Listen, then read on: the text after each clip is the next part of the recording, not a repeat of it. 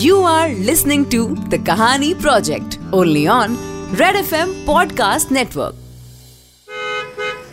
आज के दौर में रोज़गार, यानी नौकरी के लिए लड़ाई पहले के मुकाबले कहीं ज़्यादा है। हर जगह मुकाबला कंपटीशन और बेहतर आदमी ही इस मुकाबले में जीतता है। कई बार जीतना हारना तो छोड़ो, कम से कम पेट पालने के लिए काम मिल जाए। वो अपने आप में बहुत बड़ी बात है। और ये मैं जेनवनली आपको बता रहा हूँ, हिंदुस्तान में अगर भीड़ में एक पत्थर उछालो तो मान के चलो तीन बार में से पत्थर कम से कम एक बार किसी इंजीनियर को ही लगेगा। मतलब इतने ज़्यादा लोग इंजीनियर हैं और उस मुकाबले में नौकरियाँ नील बटा सन्नाटा। विनोद अपने परिवार का इकलौता लड़का था। पढ़ाई में अच्छा था सो बाप ने सोचा यही हमारा बेड़ा पार लगाएगा। किसी तरह इंजीनियरिंग करवाई। और बना लिया बेटे को इंजीनियर पर बेचारा विनोद कहाँ कहाँ धक्के नहीं खाए पर किस्मत लगता है इनविजिबल इंक से लिखवा के लाया था। न जाने कहाँ गायब हो जाती। किसी ने कहा ओवर क्वालिफाइड हो, किसी ने कहा अंडर क्वालिफाइड हो।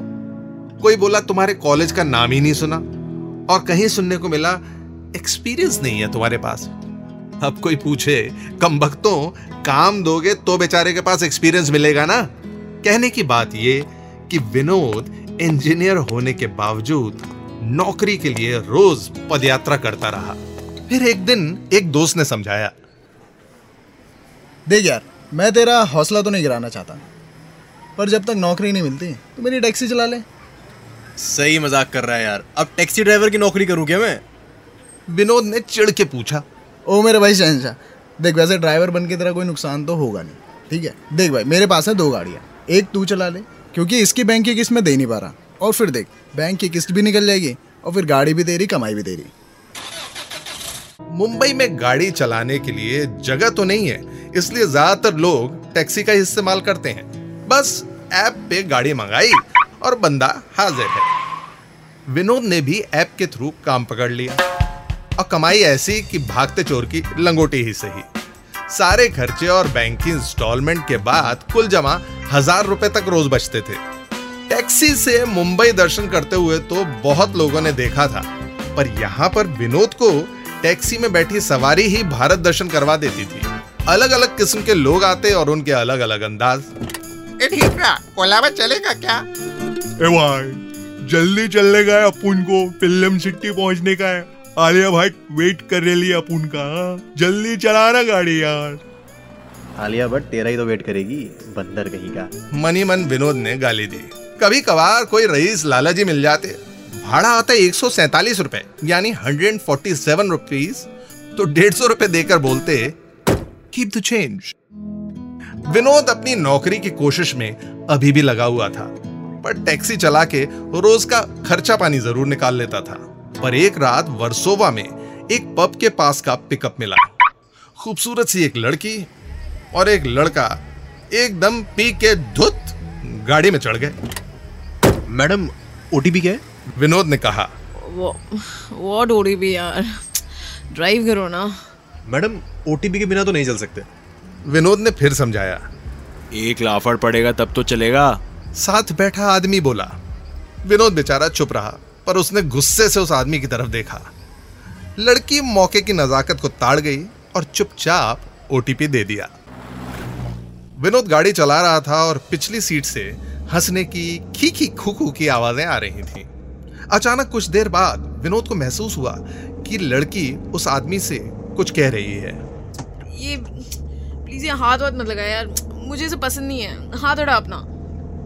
बे, बेबी बात तो सुनो। अरे I am just having fun no यार please keep your hands away लड़की ने फिर बोला पर उस आदमी की बदतमीजी जारी रही और तकरीबन दो चार मिनट के बाद विनोद ने साइड में गाड़ी लगा दी.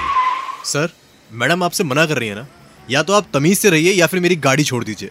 आदमी ने धमकाया औकात में रह। अभी कंप्लेंट कर दूँगा तो टैक्सी बंद हो जाएगी तेरी। वो जो करना है ना आप कर लो पर मेरी गाड़ी में ना ये सब नहीं चलेगा। विनोद अपनी बात पे डटा रहा। अरे यार तेरे को क्या मतलब है? ये हमारा पर्सनल मैटर है ना? तू चुपचाप ड्राइव कर। लड़की ने अपनी लड़खड़ाती ज़ुबान से कहा नेकी कर जूते खा। बेचारा विनोद अच्छा करने के चक्कर में गाली खा गया। जिस तरह कुत्ते की दुम 12 साल नल्ली में डाल के रखो तो सीधी नहीं होती। वैसे ही इस लड़की के साथ वाला आदमी था। कुछ ही देर में टैक्सी ने दोबारा रफ्तार पकड़ ली थी और आदमी ने फिर अपनी बदतमीजियाँ चालू कर दी। यार यार बात तो सुनो। लेट्स हैव सम फन अरे यार लीव मी ऐसे छोड़ मुझे ना। लड़की इतनी तेज चीखी कि कानों से खून निकल आए। पर विनोद क्या करता? ये तो इनका पर्सनल मामला था। पर विनोद ने वही किया जो करना चाहिए। सुनिए सुनिए अब आप ना दोनों उतरो मेरी गाड़ी से। फटाफट उतरो। अपना ये जो पर्सनल मामला है ना ये रोड पर जाके निपटाओ। मेरी गाड़ी इस चीज़ के लिए नहीं है ठीक है? कंप्लेन करूँ तेरी साले? आदमी ने विनोद को फिर धमकाया। हाँ कर दे। तू भी कंप्लेंट कर और मैं भी कंप्लेंट करता हूँ तेरी पुलिस को। समझा? विनोद ने जैसे ही अपना सेलफोन उठाया मौके की नजाकत को देखते हुए वो आदमी वहाँ से नौ दो ग्यारह हो गया। विनोद ने देखा कि लड़की औंधे मुँह पड़ी हुई थी टैक्सी में और बिल्कुल होश में नहीं थी। अरे क्या करूँ यार? ये मुसीबत मेरी सर पड़नी थी। विनोद ने लड़की के हैंडबैग को टटोला तो उसमें लड़की का पता मिल गया। किसी तरह ढोते हुए उस लड़की को वो उसके घर तक पहुँचा। घंटी बजाते ही एक और लड़की ने दरवाज़ा खोला। श्वेता! क्या क्या हुआ इसे? व्हाट हैज़ हैपेंड मैडम शायद पार्टी वार्टी में मैडम ने कुछ ज़्यादा ही श्वेता यानी उस लड़की को उसके ठिकाने पर पहुँचा के विनोद चला गया। तकरीबन हफ़्ते भर बाद विनोद को एक कॉल आया। हेलो हाय विनोद बोल रहे हो? जी हाँ यस बोलिए। विनोद मैं श्वेता। याद है उस दिन तुमने मेरी मदद की थी? Thank you for that day यार। अगर तुम उस दिन मेरी मैडम कोई बात नहीं। Please forget it thank you again यार। कभी मैं तुम्हारे लिए कुछ कर पाऊँ तो ज़रूर बताना। बस एक चीज़ मैम। वो एक्चुअली ना मैं एक क्वालिफाइड इंजीनियर हूँ। टैक्सी तो बस मैं ऐसे ही चला रहा हूँ। अगर कहीं हो सके तो बस मेरी जॉब के लिए देख लीजिएगा। अरे क्यों नहीं? अपना सीवी भेजो। मैं तुम्हें कॉल करती हूँ। स्ट्रगल संघर्ष हम लोगों के अपने रहते हैं। रिश्ते भी बनते हैं रिश्ते भी बिगड़ते हैं लेकिन इंसानी रिश्ता सबसे बड़ा होता है। विनोद का श्वेता से कोई रिश्ता नहीं था।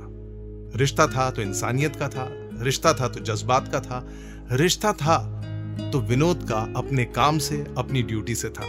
विनोद ने अपनी ड्यूटी निभाई। और देखिए, इसी तरह रिश्ते पनपते हैं, अच्छे रिश्ते बनते हैं। कहते हैं ना, भला सोचो तो भला होगा। You are listening to the Kahani Project only on Red F M podcast network